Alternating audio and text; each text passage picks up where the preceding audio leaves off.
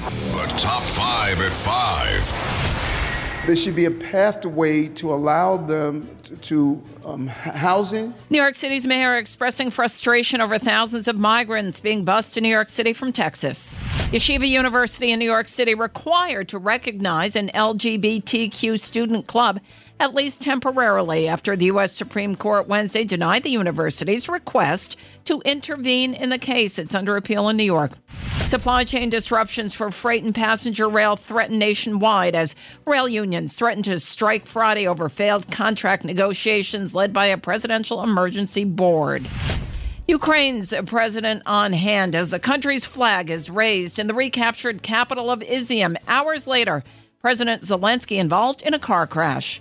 A top intelligence analyst for the Capitol Police blasts the agency for ignoring clear intelligence warnings that right wing rioters plan to storm the Capitol.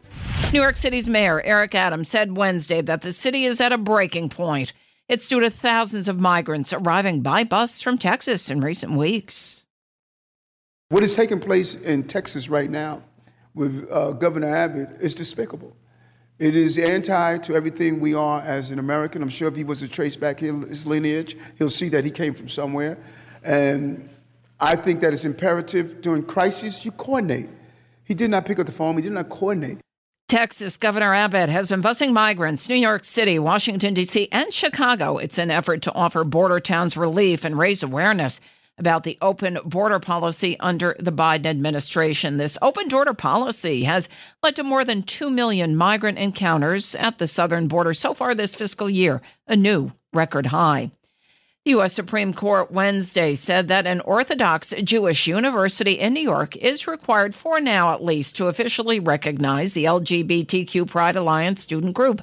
The decision marks a rare legal defeat for religious rights. In a 5 4 vote, justices rejected an emergency request made by Yeshiva University that recognizing the group would be contrary to its religious beliefs.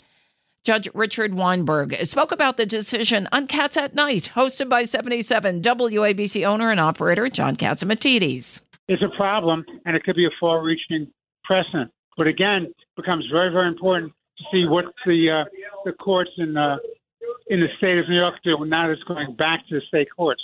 The High Court left open reconsideration of the case if the university's appeal to New York State is rejected. The case is being appealed in lower courts and could still be reversed or returned to the U.S. Supreme Court. Well, the economy will suffer another big blow due to major supply line disruptions if railroad unions strike nationwide Friday, as all these supply chains will be disrupted. Four of eight railroad unions are holding out for a better contract deal as the Presidential Emergency Board appointed by President Biden negotiates this. One of four unions holding out on a proposed contract agreement is the International Association of Machinists and Aerospace Workers. They agreed, though, to delay their strike until September 29th at midnight to give other holdout unions more time. Consultant Burt Flickinger spoke about it on Cats at Night. Inflation leads to recession equals uh, the stock market crashing and the bond market crashing as affects the unionized rail workers.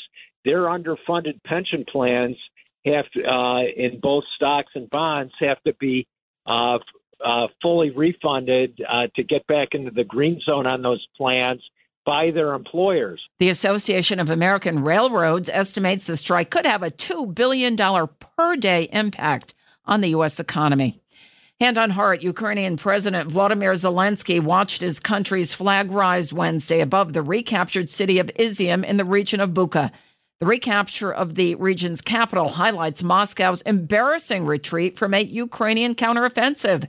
Here's former CIA Director David Petraeus, who spoke about this on Cats at Night. I think what is significant about this uh, is that it is the culmination of an enormous effort by Ukraine uh, that they're not only prevailing on the battlefield, prior to that, they prevailed in what might be uh, termed the force generation battle. President Zelensky also involved in a car accident early Thursday morning in Kiev, but suffered no serious injuries, according to his press secretary.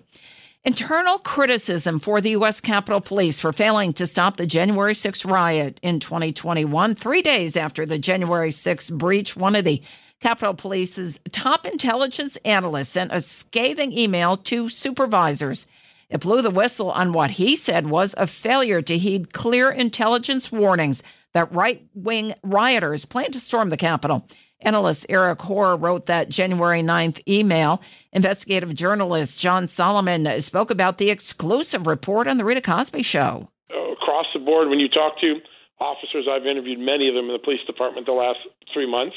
Um, they all say to a T, January 6th was completely preventable as a security episode. We simply didn't put a plan together to address the threat we knew was emerging.